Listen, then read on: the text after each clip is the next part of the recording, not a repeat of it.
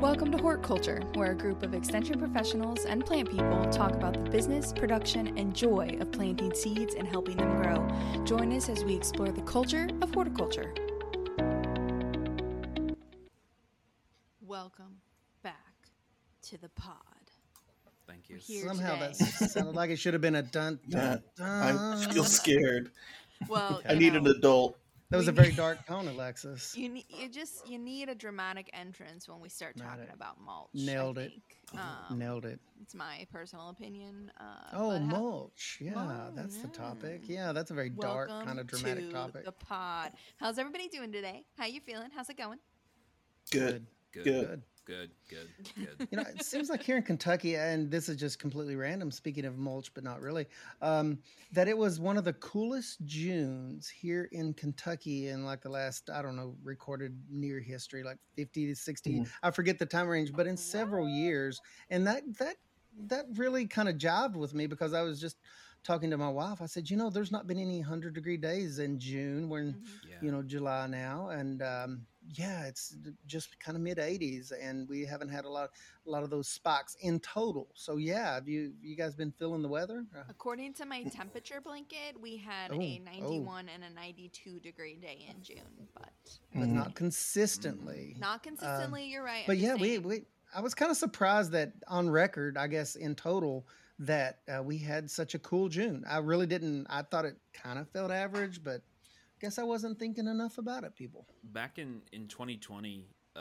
when you know in in June of 2020, stuff was going crazy in so many different ways, including Mm-hmm. the the virus and the, the protests and, and everything else, and the the weather uh, at like in Kentucky was like so nice. It was like perfect weather for this week of time, and everything felt so chaotic. But like the space that I was in was like extremely peaceful and like cool and nice, and I legitimately thought that maybe I had died. And Nice. like, Have you ever watched the TV of- series Lost, where they're Yeah, on an exactly, island, but they're really they died and gone to Central Kentucky. I was in this Yeah. interstitial like space where my you know neur- or my neurons were firing and saying that everything was crazy, but also this tremendous amount of peace. And no, it just was a kind of a cool spell. So the month long Yeah. version of it, similar kind of thing, but this time around it felt a little less a little less hectic. every now and again I get that I get those that that feeling when it's just the perfect temperature. Maybe there's a breeze blowing. You have sort of this little, you know, we hear about people being in the moment. Well, Mm. every now and again, usually for briefer periods uh, periods of time, but I kind of get in the moment. I don't never know when it's going to happen, and it's Mhm. usually you know one of those weather days, and it's kind of peaceful. But yeah, so you had an extended time of kind of that. Today feeling, is the presence. That's why they call it a gift. Oh, yeah. well done. Nice. So I was going to say, if it's really hot out and you're feeling that, like suddenly everything feels perfect and good, that's heat stroke. Yeah, yeah. that's delusional. More water. All the- all the That's your brain fade cooking. I Starts mean- oozing out your ear. What- right. So if you're feeling that way in August, like no. Yeah, you've been cutting tobacco or out in the field too long. You're, you need to you need to go in. You've been too too long in the sun. Yes. June June may have been cool, but here here in July I've been I've been leaking a lot of water. Indeed. Yeah, Oh July's warmed up, and, in uh, our Southwest, 114 degrees the other day. Oh yeah. Yeah, yeah. wow! I cannot even register that on my personal body temperature scale. What I would be doing at 114 Is it degrees. a is it 114 dry like dry? Some of it there's there's been some like wet bulb events in like kind of East Texas and yeah, that's uh, it. Louisiana and stuff where it's like very high humidity, very high heat. Like he's kind of Yes. like a heat dome kind of formed Yes. for a bit there. hmm Uh, so incredible. not good. No, not good. side bar really quick. So I don't remember what group of people I was in lately, but I said something like, uh, "Oh, oh, I was at the farmers market uh, with the extension table, and some people from Texas were here, and they were like, "Oh, you all think that you know about heat? You know how everybody is from NBC water." Just like Or that. They had a big ten gallon hat, like pew, pew, six Yeah, like shooters. big ol- Lobsters big ol- from- Pulls up in a Cadillac with a longhorn on the front. South, Southwest You're from. Texas. I'm sorry You- if you you're from Texas. folks think you listening to this episode, you're probably great. um, I'm just, it happens. We all do it, right? If you're from, you know, New Hampshire, you're going to say how much colder your winters are, whatever. Sorry that Mm. Kentucky is just average at everything. Um, but whatever. or extreme um, at everything. That's Yeah. true. We are. Uh, but I said something like, "Oh yeah, well in Texas you all will. Uh, it's that it's that good dry heat, eh, like frying in a frying pan. In Kentucky we, we boil in the water." And they thought that was the weirdest thing I ever. heard. And I was like, That's well, it's always yeah, it's always important when you're talking to Texas people. Are they East Texas or are they West Texas? I didn't. I didn't ask. But I don't know. I just feel like that's something Kentuckians say. That's where I picked it Mhm. up from. But anybody Just don't get of Dallas Kentucky and Fort Worth mixed up with each other. You'll be fine. I was like, yeah, we're like frogs here. We just slowly boil to death. yeah. right. just over time. like a Fugees starts in song. It's killing and me by softly. August we're dead. Like, Well, anyways, nevertheless, I have I, as I as I have been leaking water, and I've looked around and been on walks or, or gone around, and even in our around our place. I've also noticed that the areas of the ground where no there's no grass, there's no nothing. They they've been leaking some water too, crusty and they're dry and they're Yes. contrast that the other day so i have a little uh, as I as those who know me uh, know that i'm a, I'm a meter guy ray and i both have light meters i think uh, Mm. Yep. i also have a soil mo- moisture meter that takes instantaneous readings Mm. and it's helpful because down below the surface of an area that i have covered in some organic material chipped into uh, small pieces that was once a tree there the moisture content down there was actually still quite adequate for plant growth Mm. and so I think that uh, I wanted to talk to you all a little bit about the importance this time of year. You know, we don't maybe do a lot of mulching this time of year, but that mulch on the surface plays plays a number of different roles. Not not least of which is the retention of that water down there. Now, I have not taken to mulching my fore my bald forehead to keep the Mhm. moisture in. I like to prefer to let it go off, you know, Yeah. as much as it can in this humidity. Would a toboggan be mulch for your head, like in the winter? Well, I'm then we're going to just cover that, asking. Ray. Oh, okay. I want to. I want to know the scope of Organic. that. Only if you're growing plants on Yeah, your ooh, head. not not Alexis, all yeah. mulches. Yeah, not all mulches uh, wear capes. No, not all mulches are organic material. Some of them are, are some other things as well. But what you know, do you all have a particular uh, gra- uh, moment of gratitude for mulch that you'd like to share? moment of, I have a moment of uh, ferocity to share. Um, pretty standard in the world of Alexis. I'm gonna choose. I was gonna say, gonna what else is new? You know what, you know what gratitude over- reminds me of? Ferociousness. Yeah, it reminds me of red hot anger. Uh, Speaking of gratitude, Can you I'm imagine mad. living with me? Uh, speaking of it, anger. um, uh, we're gonna we're gonna talk about this later, but I just had to point out that you know how bad it looks when uh, your landscape company makes puts all your trees. When we redid our landscape, I had it all um, done, and most of the plants, like ninety nine percent of the plants on this property, are all now natives, and a lot of trees got put in. We already had a, a decent amount of trees, but we put in a lot, a lot of trees, and uh, I, I'm really proud of that uh, here at the Boyle County Extension Office. But what I'm not proud of is the fact that they have all been volcano mulched, uh, Nice. and I feel like it is a direct like uh, arrow to the heart um, of mine. and, uh, You want to define that for bad, us, and- Alexis? Uh, uh, volcano mulch. What are we talking yeah, about? Yeah, volcano here? mulch is when you are mulch up. I'm like making hand gestures as if you all uh, listening can hear this. Uh, it, it is when you mulch up the stem uh, of of the plant, uh, of the Right. tree, of the shrub. like a you really are covering short traffic cone or a, a volcano. really short Yeah. traffic. When you're piling mulch against the trunk. Mhm.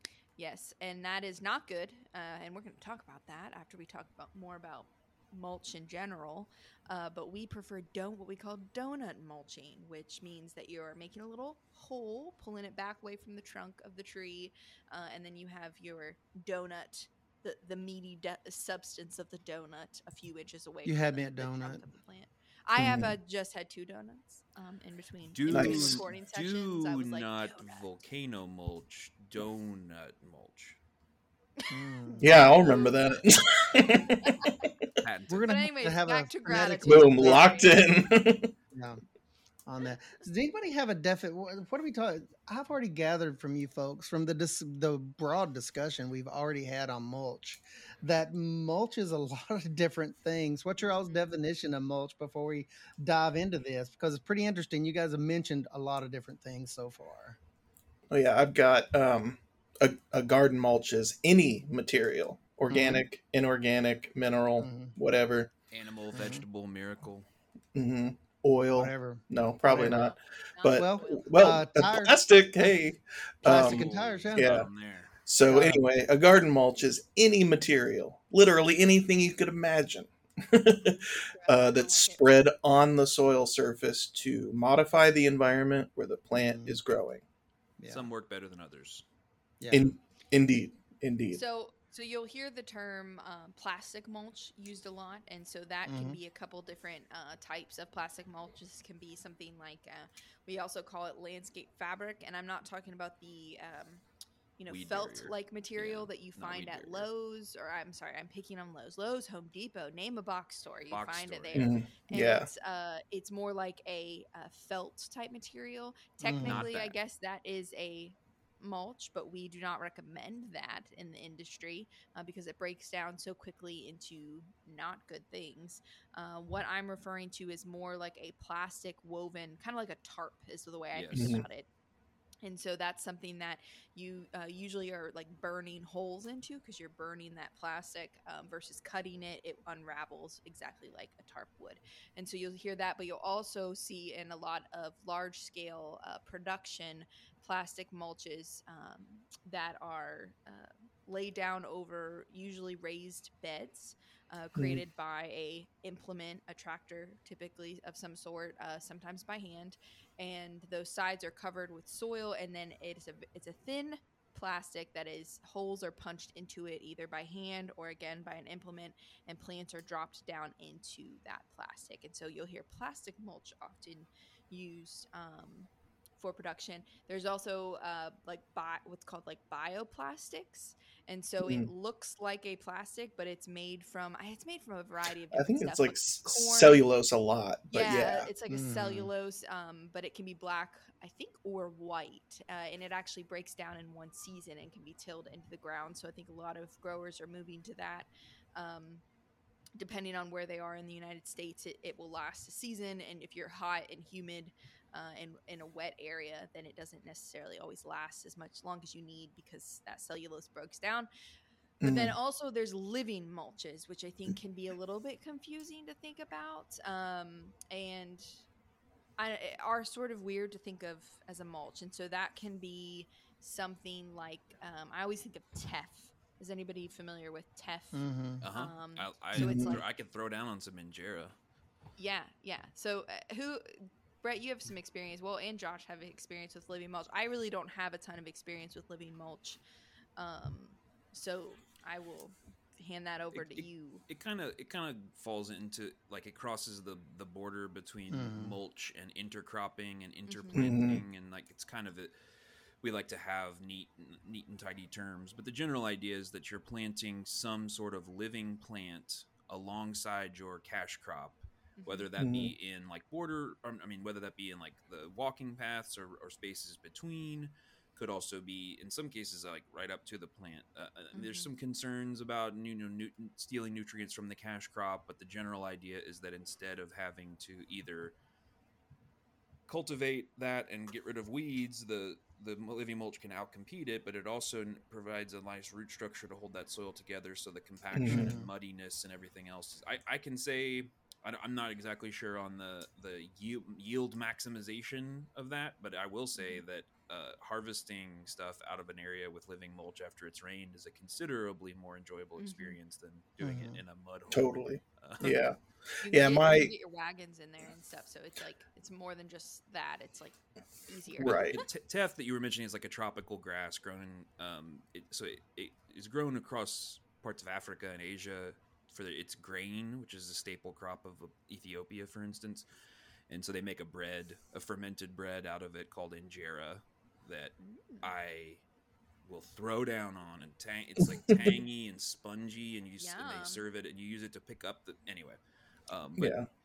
we don't we wouldn't want it to go to seed in a living mulch scenario. It's a very fine uh, fine bladed grass that's uh, often used for that. Sorry, Josh. Yeah, I was just going to say the the experience I have with it is a couple of farms that I worked on, one in South Georgia um, and one in southern Japan. Both of them used these kind of they would refer to the practice as like a grassy pathway, but it was the spaces between beds or rice paddies were densely uh, seeded and planted, um, and I think they would overseed each year with um, white clover essentially. So you have this kind of Mhm. nitrogen fixed area um, for the vegetable production that was using it. The concept was that like made, made later on they might rotate where their beds and their pathways are or whatever, and they were just keeping it in you know a, a ready state and a, a fertile state. But also, as Brett said, you know, like having that pathway of that size and be nice and soft was pleasant to work in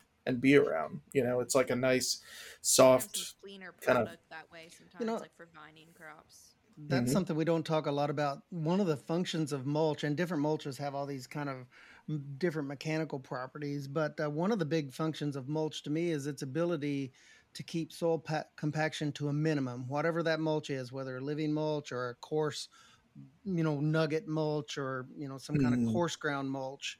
Uh, that's one of the things that's important to me. That's a function of mulch. And, and, you know, Alexis already alluded to it. You know, commercially, we, you know, it's very common. We say we use black mulch, uh, black plastic uh, mulch, and we're talking about this production system where we use plastic. And usually there's irrigation associated that would Mhm. uh, with that system under Mhm. there. But you know, there's all these reasons why we do that because it's a big hassle, and that mulch, for the most part, once the production season is over, you have to take it up, and that's an incredible process, labor intensive process where you have to rip that plastic up at the end of the season and dispose of that. Hopefully, you find a way to recycle that.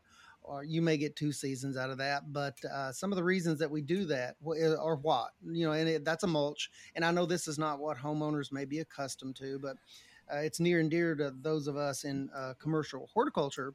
Uh, Mhm. Conserves moisture. You who mentioned like nutrient profiles because living mulches affect the nutrient profile, but so does covering the soil. As far as if you're in a sandy region, uh, when we work with some of our folks in, down in the southern U.S., like that this mulch that covers beds, it's a big deal to them because it keeps nutrient wash to a minimum. yeah. But what are yeah. some what are some of the other benefits? I know you guys have worked with the, you know this commercial production system before we get more into the homeowner side of things, but uh, rain splash, blight on tomatoes. Yeah, I mean that's, a That's a big Mhm. one. disease suppression. All of these are reasons why you know I get the question a lot in the county. Well, why do you guys go to this labor intensive, very environmentally intensive process where all of these are reasons? What what else are we missing here commercially before we flip over to homeowners? I there's a lot of there's a lot of yeah, it reasons. definitely like black plastic but i mean even with uh, organic mulches um, they increase the soil temperature and that improves yields later on i mean i remember when yeah, when I raised was in. Yeah. the commercial fruit and veg production class they showed Mhm. like some of the graphs and metrics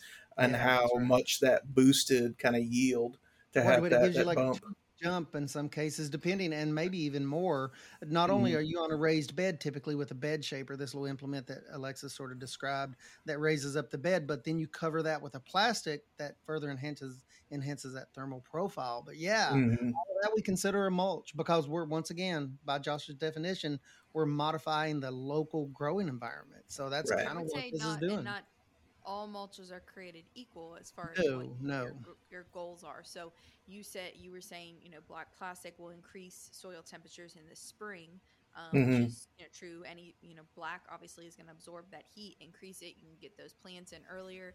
Uh, in reverse, something like a hardwood mulch is going Mhm. to keep the soil cooler longer.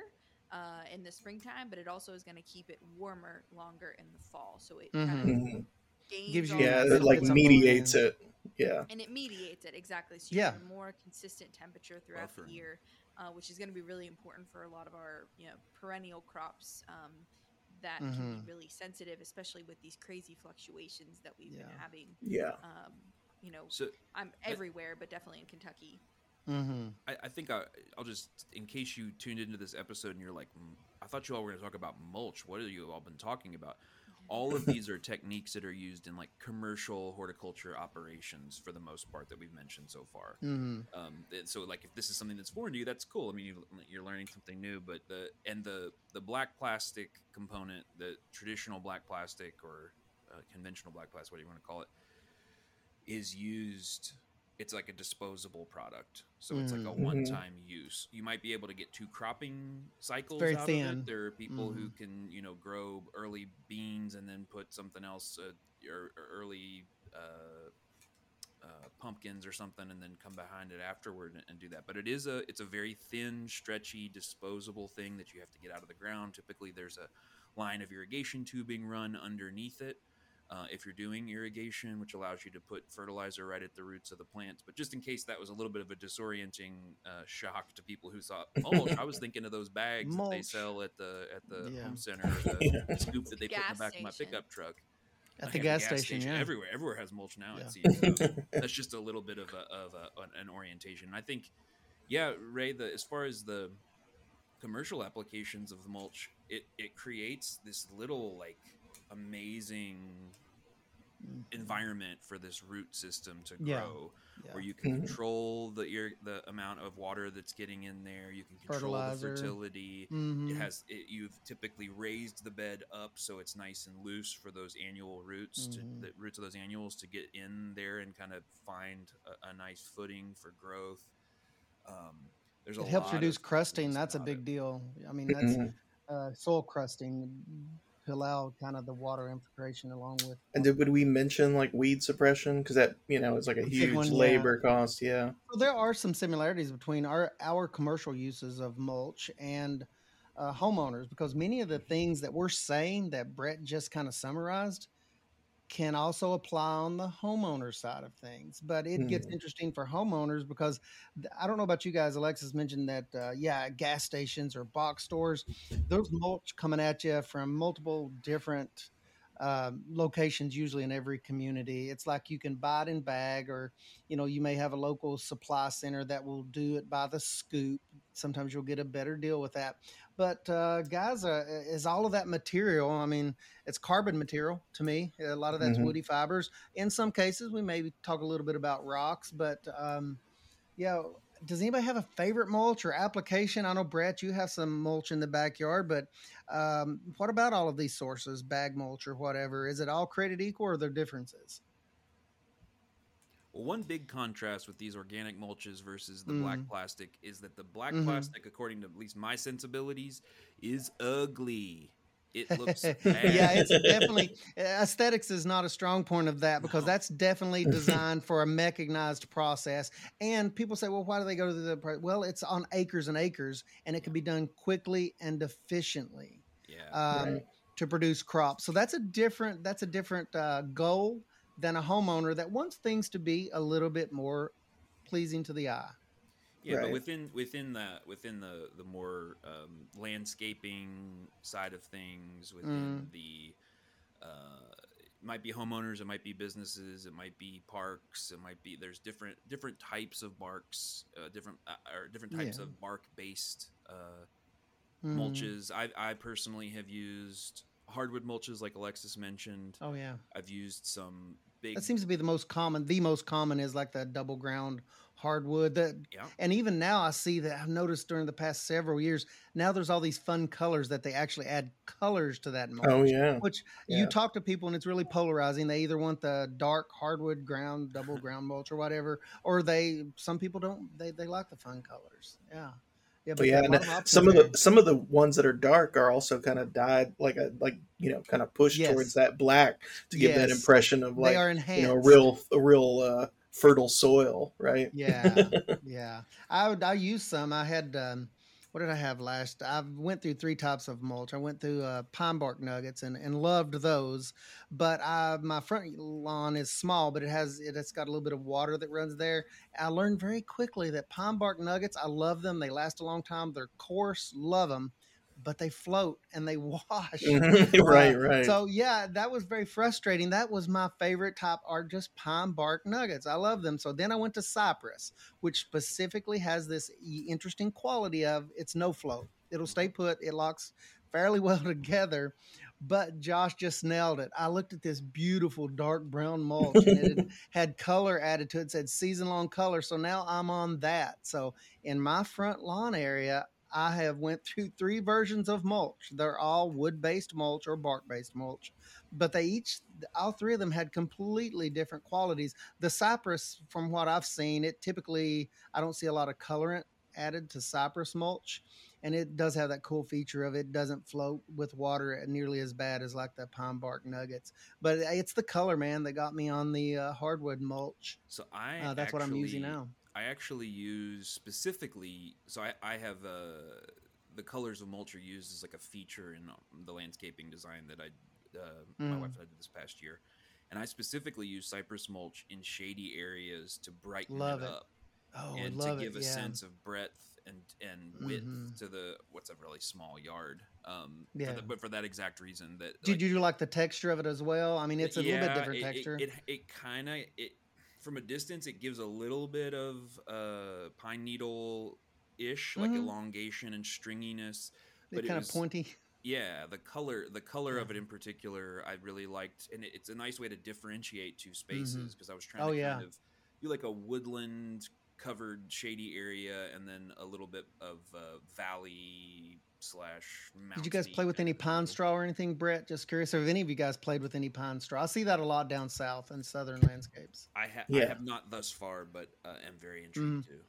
You said the love pine- forest theme, and I was like, "Oh, pine straw is coming. Yeah, It's I love coming." pine straw on anything that likes an acidic soil. So your rhododendron, Yeah. azaleas, blueberries, things like that. Mm-hmm. Because they they'll break down and help to keep that soil a little bit more acidic. I, I like, and they're kind of nice and loose, and the texture is such that I don't have a matting problem. Some of the the the twice ground hardwood mulches, you have to be careful, especially if you go over four inches, because you can have this uh, kind of watershed sort of Mhm. scenario set Sure. up, and that's a real issue. Yeah, hydrophobic is the word of the day, folks. But yeah, th- I love pine straw, Alexis, for that very reason because I've never had that issue, and uh, can put it I can put that down a little a little heavier. I wouldn't want to because it's an expensive product here in Kentucky, Mhm. but it's a great product. Yeah, does hydrophobic mean you're, um, you're afraid of fire hydrants? Yes. Yes. It'll keep I the fire hydrants. because yeah. fire hydrants have water in them, and we If your house is yeah. burning down, they don't care. They won't come anywhere close. They're Yeah.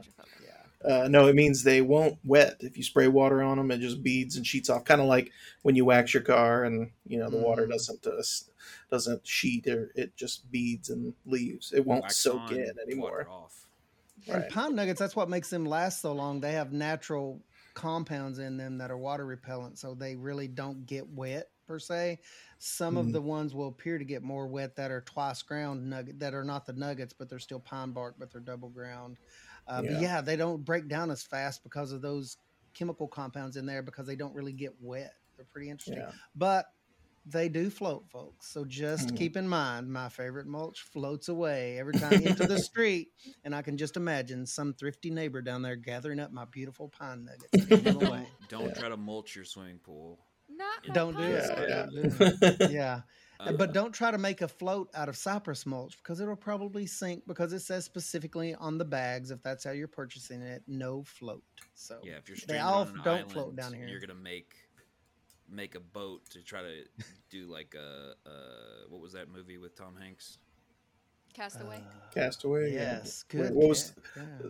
Don't Wilson, make it out the- of the ball, yeah. Yes, don't do that. Yeah. Or palms, you know, which are not trees, I guess. But I digress. I think I was So thinking of this one. mulches, yeah, they're not all created Yeah, the same. right. Yeah, I guess. Yeah, so. I'd have to say I'm a fan of kind of the the aged and partially composted mulches, the ones that Mm, I- I you, you can pick out by the smell. You know, like they've Oh, got that kind of like uh, like a, just a slight hint of like Mm. ammonia or nitrogen in the air. Um, yeah, they're. I mean, they tend to be darker and kind of hold yeah, moisture naturally better. darker. Yeah. Yeah. Well, you know that that's interesting. I see. I have a couple of folks that I work with, and they have limited amounts of it, but it's actually composted material, Mm-hmm. which is a super premium material, and it has the you know has the benefit. It's well composted, been through the complete heating cycle, and it's well broken down. It's a stable product, has minimal nutrients in there, but it does have minor amount of nutrients. But it's super stable, and it builds the soil in other ways. So not only is it a mulch but then it incorporates very easily into the soil as a wonderful amendment later Yeah, on. So like love a nice That's a little great point. conditioner Yeah. and like a slow Yeah. release. Yeah. It's more of a Yeah. conditioner. I like that. I like, I like that thought for that Yeah, kind of the, mulch. Yeah. the, the folks that I, the place we get some mulch from here in town has a 50 50 blend of hardwood and compost, actual straight up. Mm. Nice. compost. Oh wow. And I use I like to use that when I when I'm putting in a new bed that has not been Mhm. mulched Mhm. before, and then Mhm. I typically will, uh, of course, working off soil tests and seeing how things are going and all that kind of fun stuff. But uh, I'll typically then top it off with um, with just like a hardwood mulch or, or whatever Yeah. I'm using in that space afterward. But it is a really good way to transition from not flower bed or not whatever ornamental bed to something else. Yeah. Before Yeah, we That's a, start- that sounds like a great product. I mean, yeah, it's, uh, it's I was not aware it's of that. nice. Um, and it smells. I love actually love the smell. Some people hate. Yeah, the smell. yeah. I love it. It's I'm killer. I, I do love the smell of compost or just the hardwood mulch is my Oh, favorite because my dad, you know, worked a lot in a sawmill and that that brings back memories. Love it. Yeah. Love it. Before Which, we uh, before we go any deeper on the organic stuff, Ray, you you had mentioned that, or we had kind of been talking about the xeriscaping, stone, lava Mhm. rock stuff, and you had just come across some folks in Cal- or Colorado that had talked a little bit Mm. about it, right? Is that Yeah, um, you know uh, that's another common. Um, uh, you, I guess you could really classify it as organic or inorganic. Uh, some people argue over that, but rocks uh, that's common landscape material. And um, folks um, noticed in um, colder climates that have longer, harsher winters have a different take on uh, on rock-based mulches. You know, here in Kentucky, you know, we do have summers that are hot, and we have winters that vary and a lot of times we have to be careful with using stone because it can affect the temperature of soils and that has all sorts of impacts on the soil health and you know the drying effects of you know rock but what the folks in Colorado and other states that you know have these long harsh winters were saying is that they enjoyed using rocks in landscapes because thermally it kept the soil a little uh, a little warmer into the winter and kept microbes more active for longer and they were approaching it from a soil health standpoint they liked rocks. They said it worked well for their cold climates i'd never once considered that. I mean rocks can and they even had the size down. They said well they recommended you know half an inch or so rock or smaller because they like the physical properties of that.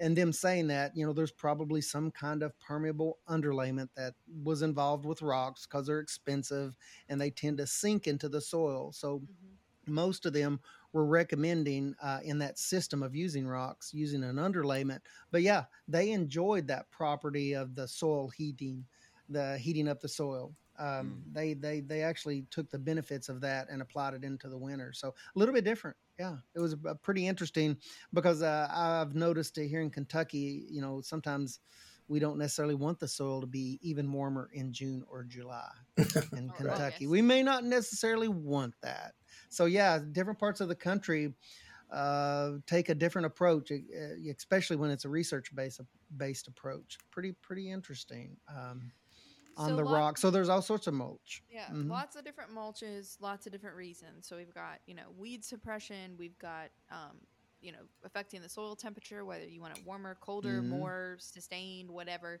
um, it is. You can use it as a soil conditioner. Um, you know, you can, I think I Moisture Moisture retention. already. Moisture Yeah. retention. Um, looks so- good? Yeah, it looks good. I'm just saying. I don't know. Looks now, good, wait a minute. smells good, tastes an good. what about the organic mulch of newspapers? I want to hear you guys. I can't believe we've not talked about newspapers. I get that all the time. But you Yeah, said lots look newspapers. good. So what about newspapers? How do So you I- guys deal with the aesthetics of newspapers? That's a common mulch with home So gardeners. I I, use find. I've used cardboard underneath Mhm. for Oh, yeah. weed Mhm. suppression. Um, Mhm. I've used newspaper too, and then Yeah, have you? Um, Do you weight that down with something? I mean, how do you keep it from like going away? Yeah, and blowing away? putting um, a, a a thinner layer of hardwood mulch or a Okay, yeah. compost if you wanted to do more of a Mm, um, no-till type situation. You're Mhm. essentially creating that, but you know sometimes mul- I mean we know mulch can be expensive, especially you know the Yeah. fancier mulch that you use can be expensive, uh, and so but you need the weed suppression, so it has to be s you know a couple inches thick. Well, putting Yeah. something like newspaper or cardboard down underneath can kind of help to mediate that. Um, you know, instead of three or four inches, you can get away with two to three inches type thing, which in a Mhm. large spacing can make the difference. Um, Huge difference. Yeah, Yeah. hu- The, sk- huge the, the difference. and- exponential increase in the amount of mulch over that area, Yeah, just adding like a you're half inch is, cr- and yeah, and the work too. mhm, Yeah. Mhm. How Um, about uh, What were you gonna say, did- something were you going to say something else? I was going to ask about grass clippings next. I mean, I want to know experiences with that, but yeah, more on newspapers. Yeah, no, I was gonna. I was. I was just kind of hitting all like going back over all of the Yeah. things that we've talked about and summarizing Mhm, that mhm. as a whole because I think that there's a lot of misconceptions about mulch Mhm, that I think yeah. that it's important that we kind of do a little hit on it because and you know Ray I Mulch mean, myths or something. mulch- yeah. mulch myths. Uh, yeah, we get a lot of questions on that. So we Yeah. recommend mulch all the time, right? Your trees, your shrubs, your if I can get you to put mulch down in some form or fashion, whether it's plastic or hardwood or whatever, Mhm. just know I'm gonna convince you to put or try and convince you straw, something like that. Try and convince you to mulch your plants um, because of the disease. Oh, we forgot disease resistance. You mentioned it a little bit Mhm. earlier. You Yeah. know, we have a lot of fungal and bacterial infections for our vegetable gardens, and you know, well, all kinds of stuff that uh, overwinters in the soil, and so it gets onto those leaves via soil splash. So if you're putting a mulch layer on top of the soil, you don't get soil splash. Therefore, you don't get infection um, on your plant. Yeah. So something just that simple: straw, straw mulch in your garden. Mhm. I love using straw for that reason, just to limit uh, limit rain splash. Yeah. Yeah, Clean straw is the most aesthetically pleasing to me, but it's kind of out there a little bit, you know, dried straw. Yeah, you know, it's and it's something uh, about these carbon-based mulches, these organic mulches we're talking about, and I, I do love straw; it's one of my favorites. But you know, it breaks down more rapidly than let's say wood chips that you may have gotten Mhm. free, the larger wood chips. Uh, and there's uh, and you may touch on it uh, under mulch myths, I think a little bit later on. You know, we hear a lot about the the nitrogen cycle and how that can possibly affect that. Uh, but I'd love to hear more about that under mulch myths uh, when we get to that point but uh, they all have this potential depending on how you use mulches that are carbon based. Uh, so there's a little bit of um, cautionary tale in There's a there on right how you wrong way incorporate to use those. In. mulch. Do what's You that? There's a right say- and wrong way. Yeah, yeah, there is. Yeah, You say that it, it makes me like we have detected carbon-based soil my coverings. farms. Yes, said in your best, like Marvin the Martian. Uh, your voice. Ooh, So let's- yeah, there you let's go, talk nailed about- it. Sorry. Let's talk about Alexa's like back on task, guys. myths. I'm like, Shut up, Bits. guys. That's Enough enough. That's enough out of you. Um, let's talk about mulch myths because I think Josh, you got a myth is over there? Yeah, one we've already kind of touched on. I mean, so, and uh, this is one that would be difficult for me to swallow until I accepted that it's true is that if some mulch is good, more is better. That is a myth. There's such thing as too much mulch in terms of thickness. Uh, the Moments. recommendation, yeah, the recommendation is, uh, you know, a depth of three inches is sufficient and really what you need. Now, if it's finely ground, that should be something more like two inches is the Mhm. recommendation. So you don't need to lay a foot of mulch. Or like all the grass up. clippings, you don't want to even put an inch of grass clippings on there. Yeah, some Right, mulches, right. the finer it is, What, what am I hearing, Josh? The finer it is, typically, the The less you need. yeah. Got you, got you, got you. Yeah, Why- the less why- thickness. Why is that? like- why why is it that mul- mul- Compression and uh, the that watershed is what Oh, yeah, and in my too much like is basically it. It keeps oxygen and water from getting to the plant roots. It mats And- down a lot easier. Yeah, and then- compresses a lot then you get roots that are kind of trying to grow into the mulch which is not what they not where they Mm-hmm. need to be growing yeah and and something we kind of touched on with the volcanoes that um you know creating a volcano piling mulch against a trunk is not a good idea because it will keep the trunk moist which makes it Mhm. more susceptible to decay or uh, you've got animals that see that as a food source Voles are just Right. such a huge problem in orchards, and that's just the death bell in an orchard. If you have any kind of organic product up next to the young trees, is voles, which are different than moles. They get up there Mhm. and they were just wring the the bark off the tree, and that tree is just dead. Especially young trees. So, and they love and they use that as the mulch as a place to hide. They get under there, they hide from predators. So, Right. yeah, that's a good point. That's why Yeah, they- donut mulch. right yeah the recommendation is four inches from the trunk Yeah, is gotcha. where you don't have mulch what about Alex- Alexis? You got any myths over there? Yeah, I want to go back to what Ray was talking about with the um, you know, Nitrogen kind of stealing. nitrogen. Yeah, so I, I usually actually see this in reverse to kind of what Ray was saying. Uh, so I will have people who will come in. They bring me a tomato sample. Uh, tomatoes are classic, or corn. Uh, tomato or corn in a home garden. Like a plant Uh, sample or like a fruit sample? A plant. A plant. Typically, it's a plant. They just bring her a whole tomato. She takes a bite. Well, Too much mulch. Mm, too much. I, Yes. I have I have two Seven inches. enormous tomato plants, roots and all, sitting in my office right now. So like you know, it could be anything. But they'll bring me in piece of the plant. They'll send me pictures, something like that, and their tomatoes are very yellow, um, or their corn are very yellow. And the reason I say tomatoes and corn, uh, The are plant, the plant leaves are yellow. The plant leaves are Just very making sure. yellow. Yeah, okay. So the reason I bring them up is because they are one of the higher nitrogen feeders in a Mm. traditional home garden. So they're going to show signs of nitrogen deficiency, aka chlorosis, uh, which is the Mm. yellow Love that word. leaves. Chlorosis. Chlorosis Um, explains it all. Sounds like your high school nemesis. That was chlorosis. it was Um, all her fault. so Love that show. you're gonna see it. She in stole my those plants nitrogen. first. Um, and I, I tend to, you know, I say first, did you get a soil test? And usually the Mhm. answer is no. No. Um, and then I ask them, you know, have they been fertilizing? Usually the answer is yes, because they're like, why isn't my plant, you know, producing tomatoes or corn and they're super yellow? What's going on? Um, and then, you know, uh, you know, we'll do a site visit or I figure out uh, that there's a lot of mulch uh, around the area. Mhm. And now mulch, like we've talked about, is great. We want mul- mulch on the surface of our uh, soil, right? The surface is Mhm. great. Uh, nitrogen does not move up uh, against gravity into said mulch. Uh, what I have found is that a lot of time those people are tilling in their mulch from year to year Mhm. They Mm. maybe have had access to sawdust because you know they do a lot of woodworking or um, you know some some sort of hardwood mulch which is heavily carbon based and they're Mhm. tilling that in because they're like it's an organic material i can till it in well yes that is true and yes over time that will break down and condition your soil in order to get it broken down microbes have to use a lot of nitrogen to break down that carbon which then becomes nitrogen in the future. Uh, and so what those microbes will do is will steal the available nitrogen you're trying to give to your plants to then break down those heavy carbon wood-based mulches. And so um, you know, I always tell people if you want or if you've accidentally done that already, uh, and you're like, oh crap, uh, that explains so much. Clarissa explains it all.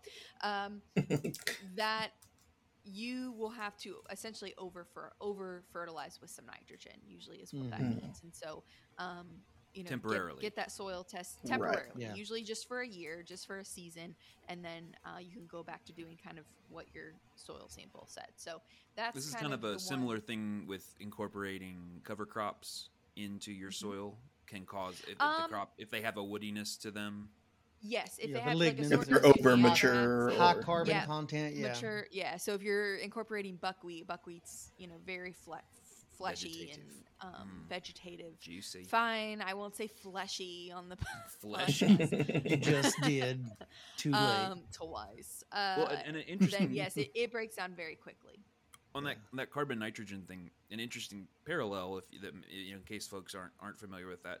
If you ever have had a compost pile or learned about Mm. composting, and they talk about having a, the right balance of brown materials and green materials, in Mhm. this scenario in the soil, your brown materials are your carbon.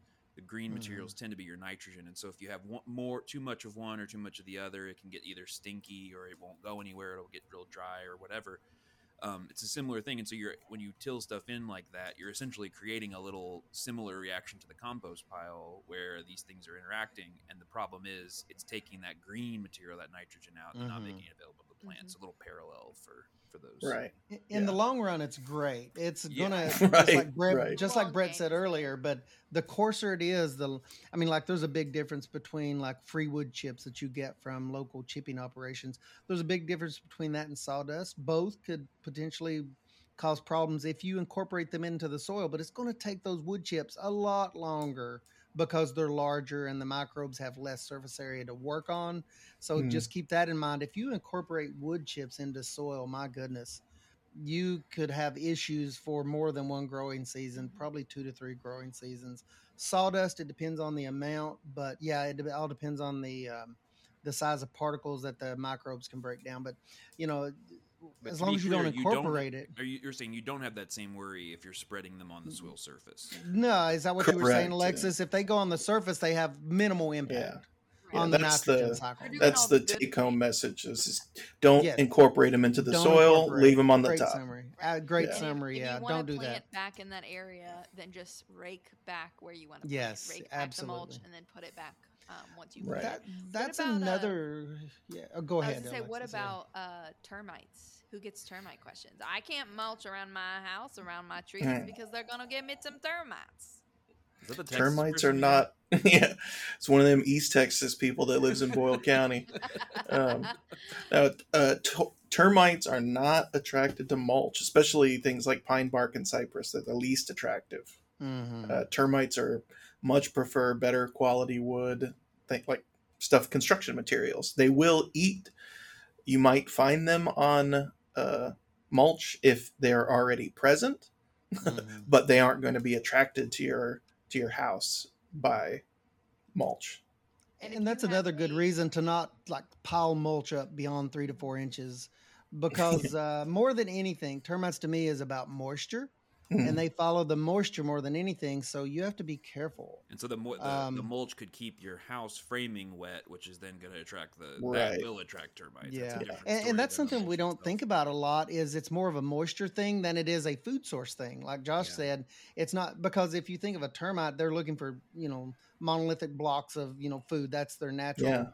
Way so of they can dig their nice little galleries Yeah, into. And mulch Yeah. has got all these exposed areas where their bodies dry out very quickly if it's a loose mulch at the Mhm. proper depth. It's uh, those thicker types of mulch you have to watch. And even then, um, it's more related to more moisture than it is a food source. So just keep that in mind for what that's worth. Yeah. You got any other myths for us? Uh, I think we might have. Oh, you Uh, have to well, put on fresh mulch every year. no, you don't. no, you do not.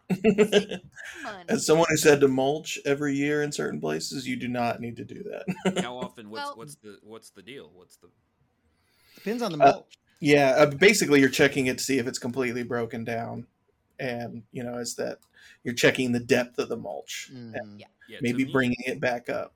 To me, it's one of the things that sucks about having like really good mo- microbially active soil is that you have to mulch more often. yes. Like the first Yeah. round of mulch that I put on an area Mm. that's like clay and gross, it lasts a long time. But then it's like after a couple of years of like Yeah. giving it what it Yeah, needs, you've got like, microbes "Ah." working on Yeah, it. it's like I'm hungry. Give me more mulch. Right, if you're mulching with a compost blend, like or a or a halfway composted wood mulch, which is what Yeah. I use, um, then you know They obviously that. that's going to degrade faster. So yes, you may be adding. It's possible that you could be adding to it every year, depending on where it's located and what it's made of. But most likely, I usually tell people every two years, and and only if it looks bad, you know. And then yeah, you're you you need to just like with like pesticide application or Mhm. with fertilization or whatever, you need to be acting on actual feedback and actual Mm-hmm. Yeah. information, not just Ther- I'm here- therapeutic mulching, Yeah, not there sub-therapeutic. And right. if you want it to look fresh, you can rake it, and fluff it up, and there as it is actually mulch colorant that you can get if you wanted to have that nice dark color to spray over the top of refluffed mulch. So Mm. that's two things you can do. You can refluff like a hardwood mulch, and then you can spray fresh colorant over the top, water-based colorant. Safe, you know, it's designed for that purpose. So you can do those two things, and that keeps you hopefully from stacking mulch on top of mulch and getting to that six to eight inch layer of mulch that causes problems. So between those two things, refluffing that'll make something like a cypress look nice and fresh, and it will hardwood as well. But if you want the color, then you can add that. So those two things will maybe help you out and help you resist that urge of just kind of stacking mulch. and if And you, if you really, really have to jump in and do it, you can remove the old mulch. If it is rot resistant mulch, like I've ran into cedar mulch, it just doesn't break down. It's rare, but I've ran into mulch sources like that. You can remove it from your bed and then put more mulch in there. It takes an extra bit of effort because you're removing and then putting fresh mulch in. So, yeah. I think something too, like if, if you've if your experience with mulch is mostly just getting bags from the home center or whatever, which I've done plenty of that myself. If you're going to do a big mulching project, look into having some delivered Even if like Mhm. if you have a truck, obviously go and get some scoops in the back. But if you don't, we, we had not had a truck for a long time. Can look into having it delivered and just price it out. They're, it's not a scary Mhm. thing. They do it to home for homeowners all the time, but it can often often be less expensive. There's le- Mhm. way there's zero total uh, bags, you know, plastic bags that are involved in that Mhm. process. It can be easier to just shovel it. Depends. Sometimes carrying the bags is a lot easier, but um, Yeah. it's just something I would say is if you haven't looked into that before because it was you know you thought it was beyond, they'll deliver even small amounts. Often landscape companies will. Um, And uh, piggybacking onto that concept, if you're going to do that, a common question we get is, well, how much, uh, how do I know how much mulch I need? There are all kinds of good calculators and apps out there. There's online web based calculators and apps that you just put in your area roughly length by width and how deep Mhm. you want the mulch and the material, and it will calculate how many cubic square feet or whatever, however you're buying it by the yard or by the square foot um, the whichever volume. It's very easy to calculate that. So look up an app or get on a website, do a basic search, and those tools all use the same numbers in general. So and they're they've they're, they're all very good. Uh, Oh, so it's man, easy to I- calculate how much mulch you need. I saw this really cool thing um, on uh, a social media platform. Uh, I say it that way because Josh is judging me as we speak. Boxed Uh, I hadn't even like I wasn't even paying attention. whatever. He rolled his eyes. I saw him. okay, He no, rolled his eyes. listen. He This, rolled his this eyes. was like one of those things where you're just like, have I been just in the dark and dumb my whole life?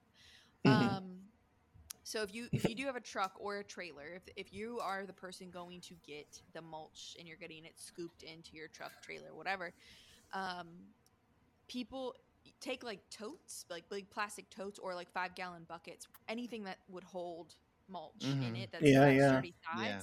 and you stack those in your like the bed of your truck, Right. side like by a, side, like a honeycomb and- pattern. like a honey. Yeah, yeah, they that's just, slick. You just push everything together, and then they dump the mulch into the back of the truck into Mhm. those containers, Mm. and then you can just carry that container. Like Brett was saying, like it's sometimes easier to carry the bag. Um, you just carry that container to wherever you know you need it, and then Right, you just have like minimal, you know, sweeping out of the back of the truck or the trailer. And I was like, how have I been so? Cool? I feel like- I feel like we Right, have Where has this post been all my where life? has this where has this been? Who has been gatekeeping this idea yeah, yeah. my entire existence? I worked I don't know how many mulch jobs I have done in my lifetime and my career as a horticulturist, but I can tell you that that would have changed the game. I know. Definitely. Um, Some of my first memories Hmm. of landscaping was my mother having, you know, multiple cubic yards of mulch delivered to the front of the house and. Mm-hmm. yep, loading up a wheelbarrow, taking it back, loading it, and that was just the rest of my life. I mean, find if you wanna they would've- feel- they would have dumped yeah. it in the back, but you specifically requested it in the front. He that boy needs something to do. to the the real feeling of power is when you know if you've ever messed around with commercial landscaping much we used to have this big mulch blower Oh. and that's mm. a feeling of power to where it's like a big 10 12 inch kind of it looks like a reverse vacuum and it just blows like this something, hardwood yeah. yeah. you can put down a quarter acre of mulch and two people can in i don't know two hours That's it's Wow. insane it just blows the mulch in very evenly Yeah. Here's a little That's here's a little bonus factoid. In the bonsai world, we actually use a version of mulch. They call it top dressing. It's a very common Hmm. application of uh, a blend of local moss and sphagnum moss that will eventually grow into a small mat of, uh, Mhm. of mossy mulch on the top of the bonsai pot because it's such a shallow, you know, Mm. easily Right, dried out right. environment. It helps to keep it a little bit uh, cool and, and moist. So probably looks really cool too does it it looks really nice. extremely cool. yeah I, I think i know what you're talking about and it does look really cool it does Yeah, when, when Very they natural. actual like so for competitions, they'll actually put little chunks of real like of moss like onto the surface uh, and like Mhm. stitched together into this like mossy mat that looks very it looks very hobbit like in a Mhm. sense. I a bonsai competition, you say? Yes, I do. Competition. it. Nothing chills me out like competing at the highest level. Like yeah, competing at the highest international level. and you guys thought the world of mulch in this discussion was going to be boring. No, Right, says right. I. No way. it's the height Yes, of sophistication and culture. It is. Honestly, on I don't understand dyed mulch. You dyed mulch people. I think you're on a whole different plane than than the rest of us. But um, you know, to each Yeah, it's own. weird to me. I Uh, don't, I don't We're get it. dyed in the wool. There it is. I don't get it. The, and the it feels like I don't, you can tell a lot about a person by the color of their mulch. I'm just gonna say it. All right? Mhm. I feel like we could have a whole Mhm. a whole thing. Yeah, Shots fired the color of across the mulch. bow of the. Well, I use three different Diamond tops in one bed, solution. so there you go. I'm polymulchous. yeah, Neapolitan. yeah, yeah. Rex over here with It's his one of those pathways and words. One and- color yeah. mulch and. Uh, Mhm. But anyways, so we mulch is a good thing as long as you do it correctly. Um, and usually correctly just essentially means leave it on the top of the soil and uh, Mm-hmm. it's frosting. you know it's Mhm. frosting yeah just Mhm. leave it And you can eat it. and don't don't we are not telling Don't you eat to it. your mulch. I just need High to be key very though, clear fro- if you injected frosting into the cake, that would be also awesome. So maybe it's not the, Maybe it's not the same. Maybe Yeah, maybe it's different. Brett's like, right. I don't you think mean, I can't be like pretty Twinkies good. And have there's layer, there's frosting. layers of frosting between the layers of. what if Mhm. it's like a frosted cookie because you can't inject it into the middle of a cookie That's true. I, Or I- sprinkles. So- it's I would make an sprinkles. Leave the exception. sprinkles. Regardless, keep your We mulch, were- keep your mulch on the soil surface, and you won't have that. Keep your and- mulch Yeah, on do the whatever you want with your cookies and cakes, but leave the mulch on the top. and uh, don't go over three inches. Mhm. And if if you want to know more about mulch, contact your local county extension office. If you are in Kentucky, you have a county extension office. If you are outside of Kentucky, you still have an extension office. It just might not be in your county, and I am sorry for you. Uh, but, uh, you do have a land grant university you could talk to about this, or you can email us at wherever you are. Please feel free to email us. We are here to help you and the extension world. You can email us at hortculturepodcast at l.uky.edu. That's in the show notes for those of you who are like, I am driving my car and I am not. it's hard to write while I'm changing lanes. I cannot do this on the freeway. Uh, it will be in the show notes. You can also follow us and you can shoot us a message there or a comment uh, at Horticulture Podcast on um, Instagram. Instagram. Thank you. Mhm. Uh, bah, bah, bah, on Instagram, uh, we would love if you would leave us a review. Uh, that helps other people be able to find us. Uh, so we we hope that you are having a good experience and you will leave a good review. That would be ideal. Uh, so please do that and uh, tell your friends, share it around, follow us wherever you want. Tell us about cool new things you want to hear about. If you liked the the Mulch podcast, let us Mhm. know. Uh, and if you want to know more about I don't know, living mulches. If you something in this episode struck your fancy or made you think about something else, you know, if you want to know more about bonsai, we can we can talk about it. All right, just let us know kind of what you're into. We're just kind of going off of all the cool things that we really Yeah. like to talk about. And I, I want to Um, say it's ever. There's been a lot of people who have reached out and given and said that they enjoy this or they you know laughed at something or learned something or whatever, and it really means a lot. We really appreciate the people who are listening and, and letting us know and and um, really glad because it's really fun. Uh, if you can't tell, we have a pretty good time doing this together, uh, and so Shout thank out you to so Louis. much to everybody who's Shout out to Lewis who uh, cool. told me yesterday that he also puts his Japanese beetles on uh, pikes. So uh, shout out to him. a couple of normal people out out of the there. Yeah. Uh, You're gonna start a I'm club, and it's gonna only be real weird. Yeah, this is going in a different direction than I was expecting. Yeah. I just I we feel, uh, feel good alone vibes. doing. I feel less. and alone. also i will add uh, we have talked about uh, and we haven't discussed it today or recently but maybe sometime in the future we will talk more about as a you know hosting group of adding video. If anyone would want uh, you know have any interest in seeing a video portion of this podcast being added on a platform such as youtube uh, please leave that feedback. Um, that's something that we that's within the possibility of us doing but we just need to know if that's something you as the listeners would be interested in that way you could see all of the You would just see videos wonderful of gestures faces and shenanigans yeah, that we do on our end yeah, yeah. it's a lot. And the cat. So let us know. Seen the Let cat. us know. our- It's one of our previous episodes. yeah. yes Yeah, you, would've seen miss a lot you miss her a lot when you don't see the videos Um, the cat's name was Squee. Uh, but Squee.